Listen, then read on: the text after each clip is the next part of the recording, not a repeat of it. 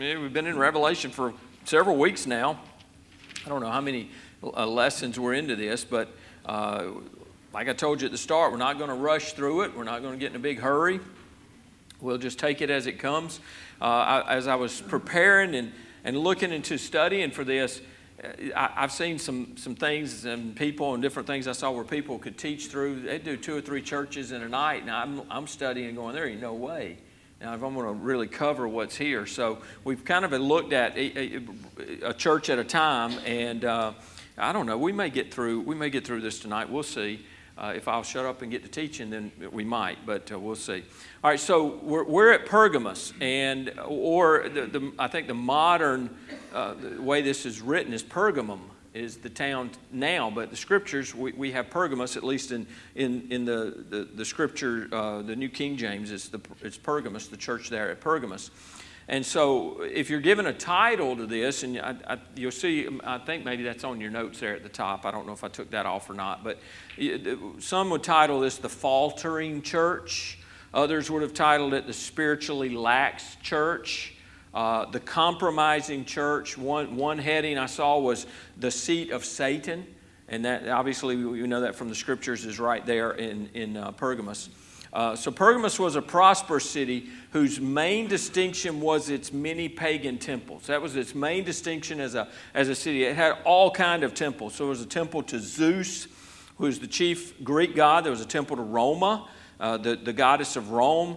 Um, there was a, one to the, the god of healing, and they had a, a, serpent. The serpent was the symbol of that. It's the same serpent that is, um, is the symbol of medicine today. And so it was a, it was a, a there was a medical school there. There was a library uh, there.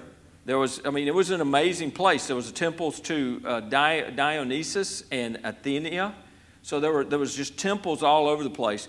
But probably the most significant to Christians was the temple dedicated to Augustus Caesar in 29 BC. So Pergamos was the center of the, uh, the emperor cult. And we've talked about that already, that worship of Caesar, of the, the emperor of Rome. And there was, there was worship of him as a god, as a deity. So they set up a, a temple there with him there. And it, it, so that was, it's, it, it is the seat, it's the very center of the emperor cult um, worship there. And there seems to be a progression in the middle, in these middle three letters. And we, have we've, we've already looked at two. We come into the third today. We looked at Ephesus. We looked at Smyrna. And if you watch these, and you're going to see as we continue to go through it, they, they, they, Ephesus, there, there's, no, there's no chastisement of Ephesus. And then you come to Smyrna, and we saw there's some problems with Smyrna. Um, I'm sorry, there was some problems with Ephesus, but what we see is a progression, and we see that they kind of bookend, and what you have is a mirroring of the two, first and the last, and then the next to the first and the next to the last, and then you come to these three in the middle right here, and, and what we see is a progression of these three. Um, Pergamos, it, it, this letter addresses a, a church that holds a false teaching. So there's a false teaching going on here in Pergamos, but they're not explicitly rebuked for false teaching and sexual immorality. They are, they're being rebuked because it's being tolerated. It has been allowed into the church. There's some things that they've embraced, but that they're not all embracing. The church as a whole hasn't. So there's a slide there. The second one that we'll get to either next week or the week after, after is Thyatira, Thyatira, and it rebukes the church. The letter rebukes the church for tolerating Jezebel who teaches the Lord's servants to commit sexual immorality, to eat food offered to idols. Now, we're going to see here in a little bit, that's, that's the warning that's given here to Pergamos, because that's some of the things that were going on in the teachings, uh, what was becoming a part of what they were allowing, this compromising, the danger of where they are with compromising. And the third is to, written to Sardis, and that's a church that was just dead. Okay, so we see a progression there, which gives us warning, it gives us caution. Um, you know, the warning being compromising even a little. We, we, we don't need to compromise. We don't want to compromise. You can't let a, even a little come in. You know, when we compromise anything, the, the first, and I could, I could take hands and you could all go, you know what, I know what you're talking about. We've compromised before. We've come to a place where we, we compromise something, where you knew you shouldn't do that or you knew that was wrong and yet you, you did it. The first time, there's a resistance The second time, there's less resistance. And there's an easy, easy moving progression because every time you, you do something that way, when you've compromised, it becomes easier the next time. Amen? Y'all, y'all, y'all agree with that? I mean, that's what we see. And so it's such a danger. And, and, and, as we look at this, one of the things we want to look at from the front and, and go into this as we look at this church at Pergamos is the fact that there was compromise going on in that church. And we see where that leads to. Okay? And so we've got to protect that within, within our body right here. There has to be a protection of, of the truths of Scripture. And we're not going to compromise to things that are brought in from the world and the ways of the world. And we have to deal with those things.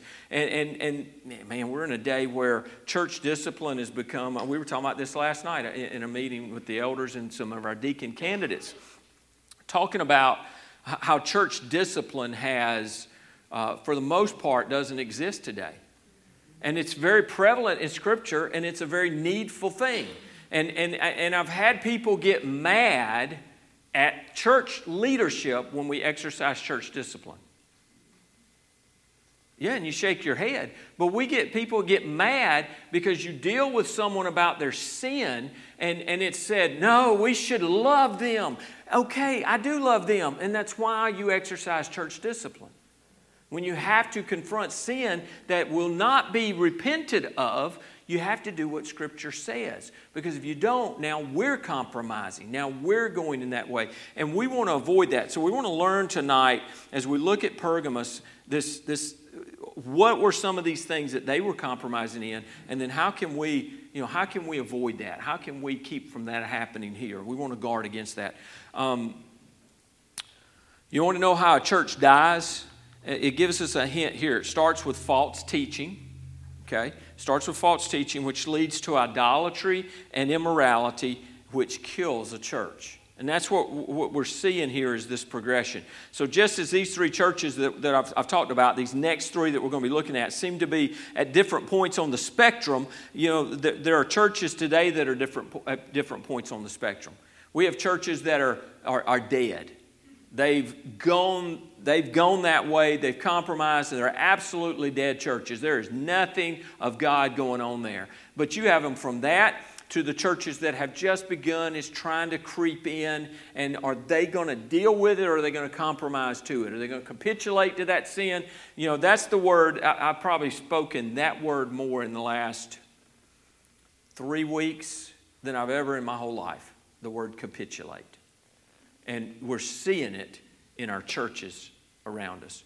We're seeing these churches that I never would have dreamed that are beginning to embrace sexual immorality, homosexuality, the transgenderism. I'm not talking about someone comes in and they're in that sin. And, and, and listen, I've said it many times, I'll say it again. If, if someone comes in and they're willing to come and sit and hear the gospel message, hear the truth of the scriptures, we want them here. Now, if they're inappropriate, we're going to deal with it. In the same way, listen, married couples, let me say this. Don't be inappropriate in the service. Don't be overly affectionate in the service, okay? So, I mean, we would deal with a married couple because there's a place for that. So, be, be mindful of that, and there are people watching. And so, we would address that in the same way. The, the point comes in when a church not only says we have those people that are in attendance, but hey, we're going to glory because we've got them. They're, they're, you know what? They're given. We have homosexuals and transsexuals and uh, transvestites, and we have, we have people that are cohabitating. Y'all realize that's sin, right? You know, cohabitating is still sin. It, it still is sin. Sexual immorality is still sin. Any, any sex outside of God's design for marriage one man, one woman, in the, in the bond of marriage. Anything outside of that is sin. The Bible calls it a word we don't talk about much anymore. We don't use this word fornication. And that covers all of it. It's fornication, it's, it's sin. And we have embraced that, folks, in the church. This, none of this in my notes. I've been studying all day. So I, I mean, it's, it's been up in me, okay? I, I, you'll hear later, we got a lot going on, so I'm going to be careful not to, I don't want to get in the flesh at all tonight. But we, we have to be careful, folks, because we're real quick. Now, I'm not going to diminish those homosexuality or any of that at all. I'm not going to diminish that at all. But the problem is, there are people that would sit right here who would point their finger at that and would look the other way in other sexual sins. My son is sleeping with some girl. They're not married, but you know, I look away from that. Or I know about people, listen, it's, if it's outside the bonds of marriage, it is sexual sin. It's sin. It's still sin. Amen? And, and I say this with a smile, and I say it because I love you. If you are engaged in that in any way, you need to break that. You need to break that. You need to break away. You need to repent of that sin. You need to turn from that sin and come back to Christ and get that right. So if, if we have a church, if we have, you know, if we've got a church member that we know is engaged in that, we know that's going on, it has to be addressed. It has to be addressed. And if if we go to them and they won't fix that, correct that, repent, get right with God, then we'll, we'll go with two. Then we, if we have to go through, then we bring it to the church. And, and I, I guess I'm saying this from this because the, we've been talking about as elders. Um, we're going we're to do a better job as a church of exercising church discipline. Because I, if I get if I get upset when I find out about a church that let me go back to that and I've got off base. So they don't just say, listen, we have we have all these people, we have folks that embrace all these areas of sin and, and they come here and they attend that would be one thing to say, man, we have sinners come into our services. Praise God. I want sinners to come to our service. I want lost people in our service. I want them to come. It, it does a better job if you go out and witness to them one on one, a lot more effective. But if not, get them here. Amen? Get them under the preaching and the teaching of the Word of God. That's one thing. But when you say, not only we have those folks coming, but you know what? They give and they serve in our ministries. They're members of our church. Folks, that's capitulating to sin. And I don't want to be any part of that because God isn't going to bless that. Oh, me or amen? I don't know. Okay. This is, this is what's on my mind as I study Pergamos because they, they've got some folks that are embracing bad things. And it's not all of them, and we'll see that. I'm, so I'm getting a little ahead of myself. So there's churches today that are all over the spectrum. There are dead churches. There are churches just beginning to struggle with this. And so as Jesus addresses the church here at Pergamum, uh, at Pergamos, uh, the believers there seem to be flirting with evil. And that's, that's really what's happening. There are some in the church that are flirting with evil. They're, they're not openly embracing immorality as a whole and idolatry, but they're not closing the door to it either. They haven't just wholeheartedly, as a church, rejected that. Um, Jesus calls them to repent to the teaching of the Nicolaitans, which is false teaching uh, before it is too late, and we'll go into that. I know Steve was asking a couple weeks ago about the Nicolaitans. We're going to talk a little bit more about that tonight. So let's look there now in chapter 2 verses 12 through 17. Let's just let's go ahead and read those verses. So and, and, the, and to the angel of the church at Pergamos write, These things says he who has the sharp two edged sword. I know your works and where you dwell, where Satan's throne is, and you hold fast to my name and did not deny my faith, even in the days in which Antipas was my faithful martyr. And now, we don't really know who that was, but obviously, here, here's what I, when I read that and I think about Antipas, we have his name. If we don't even know anything else about him, his name is forever recorded in the Word of God because he did what? He was a martyr for the Lord. He did not, he didn't give in to sin. He didn't compromise. He didn't deny Christ. In that time of persecution, he was martyred. He was killed for his faith. So his name, man, it's amazing. The little people, we may not know anything else, but Antipas, not a, not a little guy. That's a big guy. It's a guy stood for the Lord, and his name is forever recorded here. Jesus spoke his name and said, You talk to the church, you write this. So he was, Antipas was my, faith, my faithful martyr who was killed among you where Satan dwells. But I have a few things against you because you have, the, you, you have there those who hold the doctrine of Balaam, who taught uh, Balak, Balak to, to put a stumbling block before the children of Israel, to eat things sacrificed to idols, and to commit sexual immorality. Thus you also have those who hold the doctrine of the Nicolaitans, which thing I hate. Repent, or else I will come to you quickly and will fight against them with the sword of my mouth.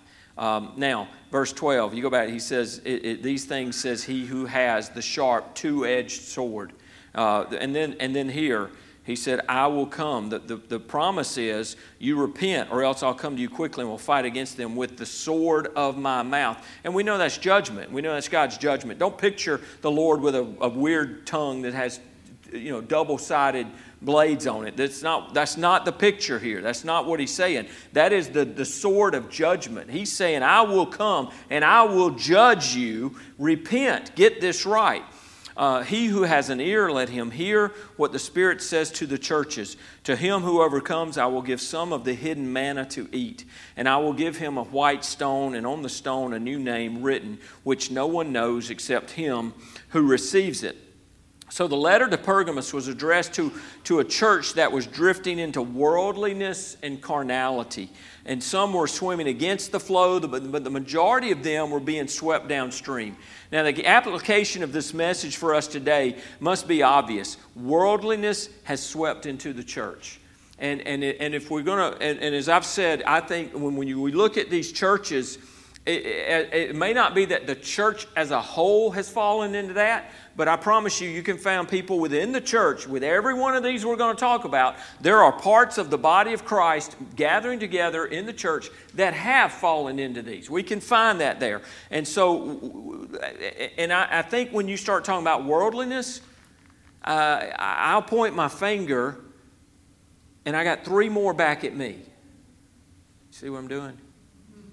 So, the worldliness is, it, it, it's what I've said. Here's what I've said uh, so a um, you know a liberal. You know what a liberal and a conservative is, right? You know, no, no, not a. It, it's a legalist and a and a liberal. You know what a legalist is? A legalist, someone who's a legalist, is someone who is more conservative than me. That's that's how we define it. Somebody that if you got a higher standard than me, you're a legalist you have moral standards or, or standards of modesty that are a little higher than me, boy, you're a legalist. You're putting, you're putting all these this legalism on us. But the liberal is anybody who's a little less conservative than me. That's kind of how we define that. But see, we do the same thing when it comes to worldliness. So we'll define uh, worldliness, you know, it goes back to the idol we create. So God, my God, Jesus, you know, my Jesus, he loves everything I love, and He hates everything I hate. That's, that's my, my idol, Jesus, that I've created. That's not the biblical Jesus, but that's the idol that we often create, is that He loves what we love and He hates what we hate. And, and the fact is, we excuse it's kind of like going down the interstate and you're going 15 over the speed limit and some fool goes by you at 30 over the speed limit. That fool, where's the cops when we need them? But, but you get a ticket coming out of your driveway, and what do you do? You whine about it for a month and a half, right? The fact is, I was guilty. I don't have a leg to stand on. I did exactly what they said. I got a ticket coming out of my own neighborhood because I rolled through a stop. Whether I like it or not, the fact is, I did it. I don't have a leg to stand on. But I sure like to get mad at everything else. And man, they ought to be down there getting those speeders that are third, the ones running through the light there at Saxon and Enterprise. They need to be stopping them. Why are they parked in the bushes getting me? But that's what we do. And we do this in the area of worldliness too. So if you watch a certain TV show, boy, you're worldly. Now, my TV shows, they're, they're okay. I'm not really, I haven't really brought the worldliness in. You know, mine are different. I, am a little more mature. And, you know, I can, uh, the, well, the movies you go to, boy, those are, I can't believe you'd go to those movies. That's so worldly. Fact is, folks, most of us, most of us are living a little worldly. We're embracing, we're embracing things, we're embracing things like they're okay that they're not. And we, we, we've, we're doing what the church here was doing. We're allowing worldliness into our life. And if you allow little into your life, then the little more is coming. And with this, when you start allowing something that, I mean, you, you think about, think about right now, we, we watch TV and different things.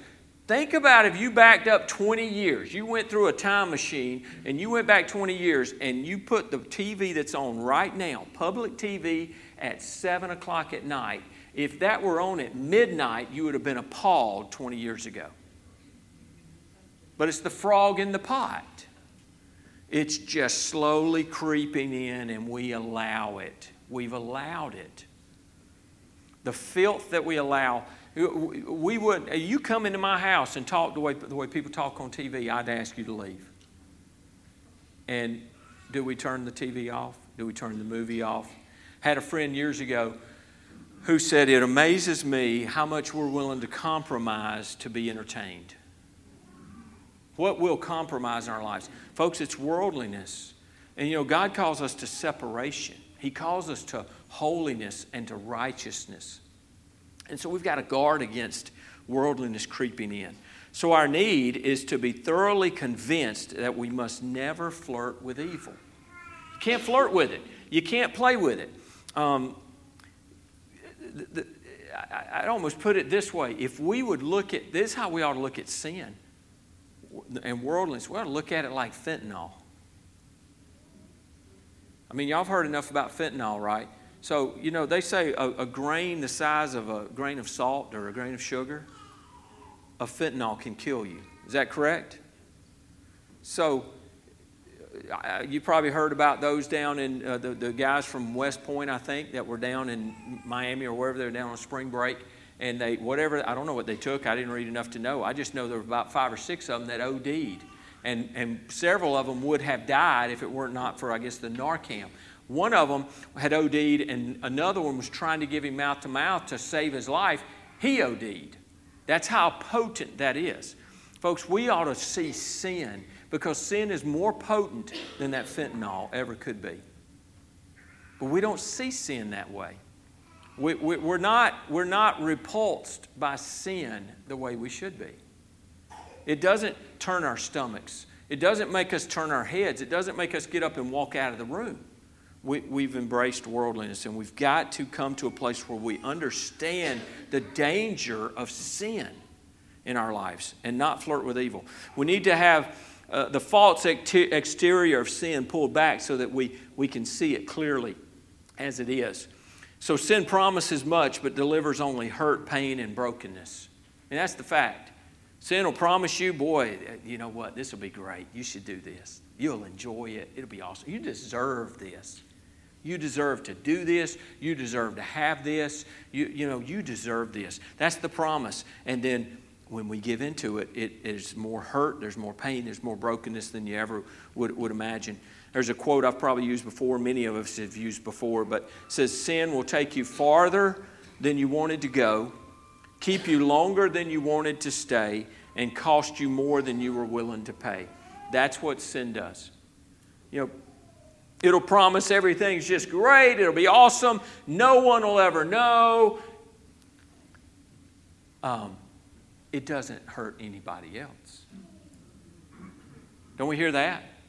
Well, it doesn't affect you, it doesn't affect anybody else. See, that's a lie of the pit of hell because I'm pretty convinced that every sin in our life affects somebody else. It's not just a me thing, it, it affects others. So there are some who still hold to the, the truth of separation, but the majority in this church are content to seek the best of both this world and the one to come. And we're, you know, I'm reminded of Lot and how Lot would compromise. Lot looked, he wanted what was best for him. He wanted to, he, he looked out over the plains. He chose what was best for him. And he, he moves in into an area where there's an area of compromise. And you move closer and closer and closer to those things. If you get your eyes on it, you, you're going to follow along. So we've got to get to that place where we see sin for what it is. Amen?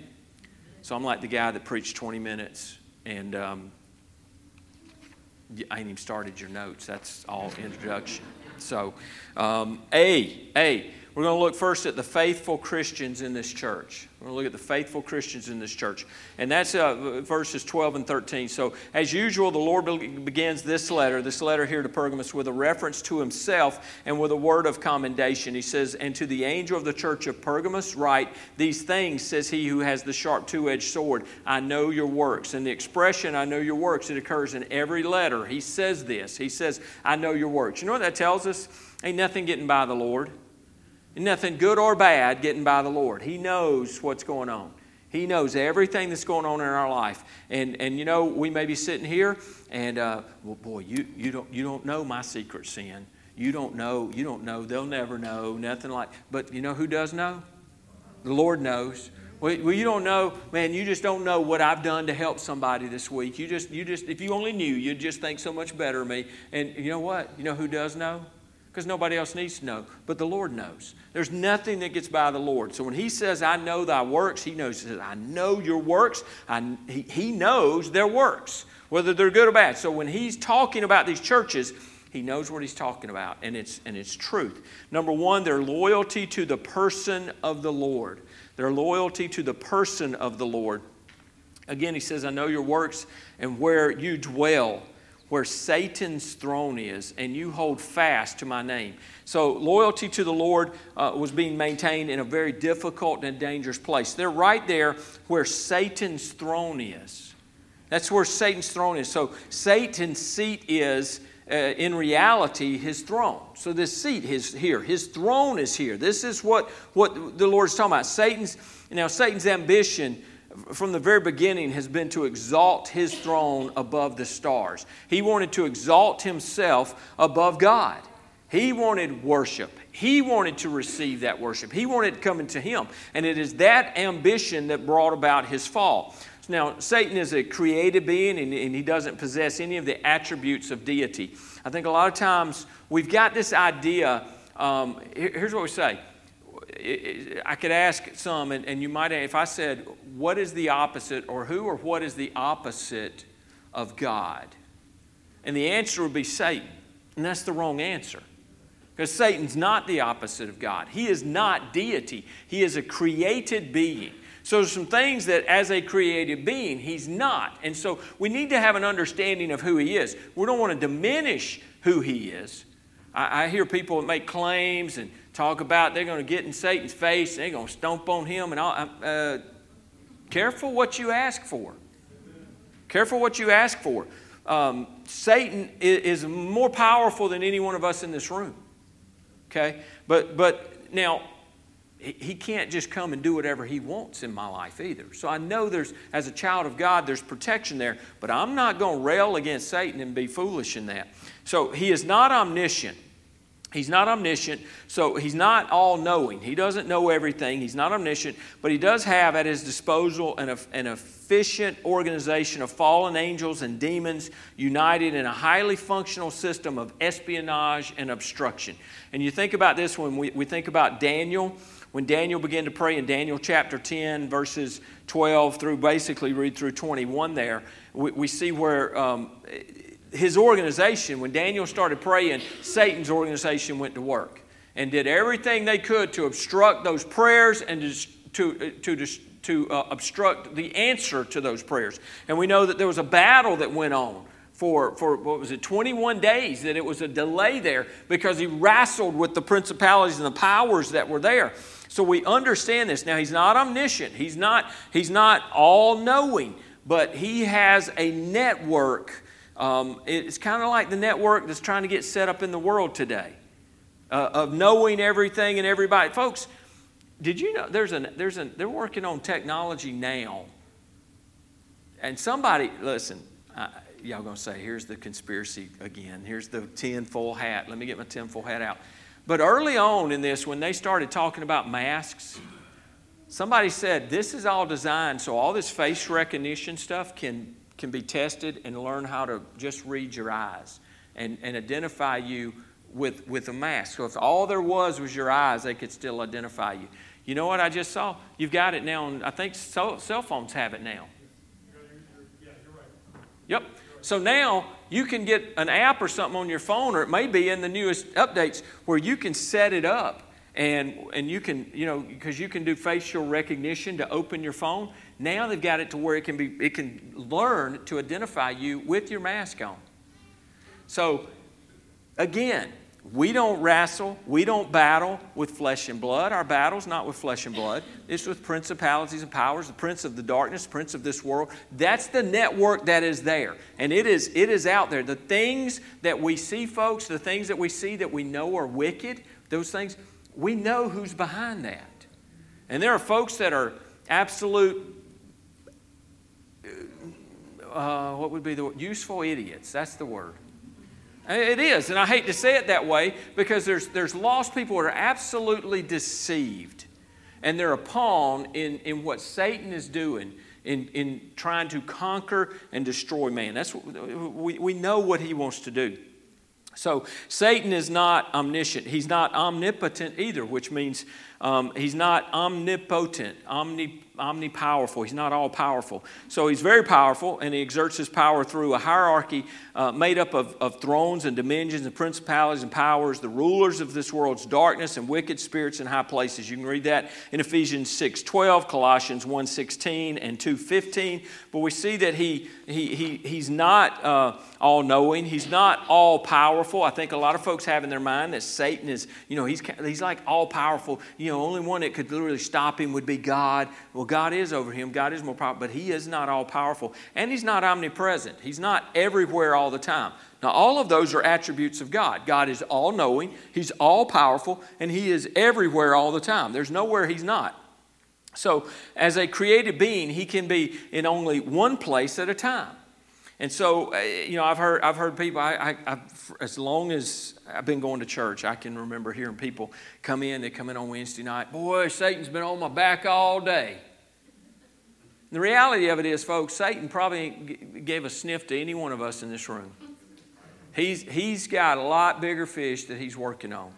He's working on a Putin. He's working on a Biden. He's, he is working in these world leaders. He is, that's the area. But I'll tell you what, now, if you're going to say Satan in the sense of the, the system that he has set up, then absolutely Satan's on your back and he's working in your life and he's trying to obstruct what you would do for God. He's trying to, to, to distract you from the work of God. He's trying to discourage you, whatever he can do. But that's his system. But he himself, he's not all, all uh, he's not everywhere all the time. He's not, he couldn't be right here and over to Wana even.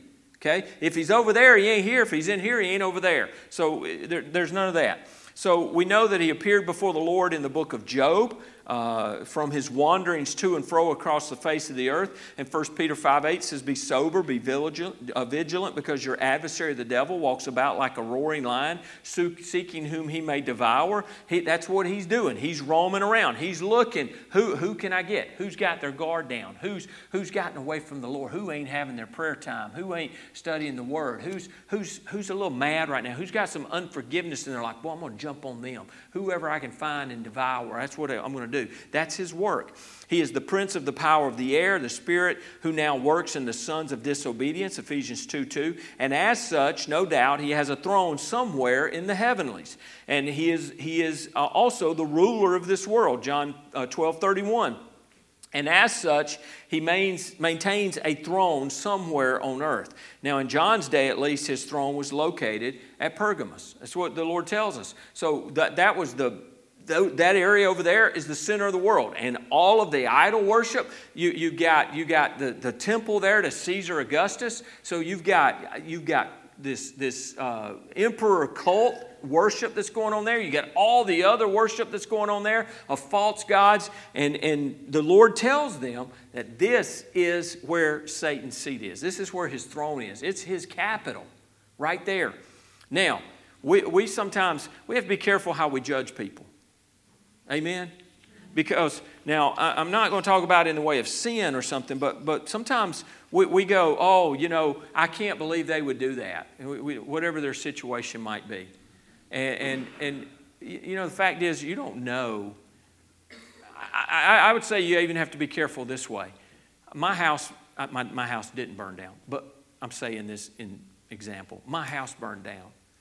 And so I know exactly what you're going through. Do you know that's not true? Now, I can empathize because my house burned down. I went through that. I lost a child. So I know exactly what you're going through. No, we don't. We don't. And we have to be very careful in that because everybody is unique. Amen? And, and the way that you hear something, the way you filter things, uh, I, you know, the, here's one of the things I'm learning is, is with communication, is, is I can think I really communicated something well in a conversation, and the person didn't get it at all. They didn't, they didn't, in fact, Eric, Pastor Aaron and I had a conversation this afternoon. He was talking to someone that I actually talked to before his application came in.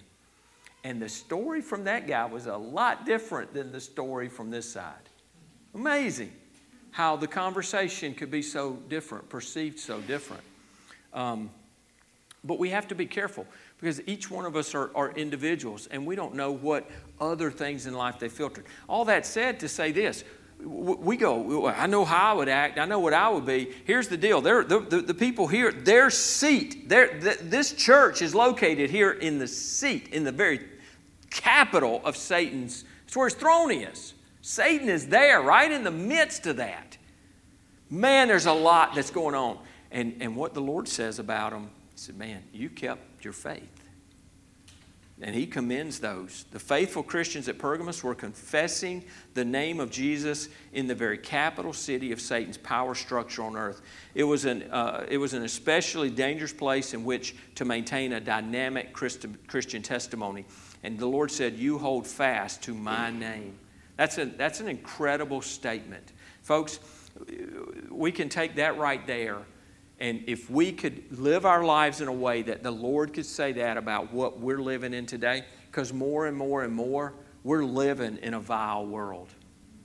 We're living in a sinful world. We're living this, I mean, and even in the, in the, in the church circles, the things that are going on, the things that are being overlooked and being allowed and being invited right into church. Folks, we are walking in the midst of wickedness. And if the Lord could say, You hold fast to my name, you did that, you're doing that, keep it up. Man, that's, that's where we want to be. Now, we hold fast to his name. Satan hates the name of Jesus. He, he don't even want to hear it. And it, it just, it just reminds him and it spells out his doom. He hears the name of Jesus, he ain't sticking around. You know, you start having a hard time, and, and, and, instead of going, oh, Satan's on my back, why don't you start praying? And why don't you start praying out loud? Why don't you start reading some scripture, quoting some scripture, or singing a, a song that not, not ear candy Christian music. Don't start singing your, your, your, your um, you know, your country stuff, or I know y'all a bunch of rappers in here. Stay away from the rap, all right?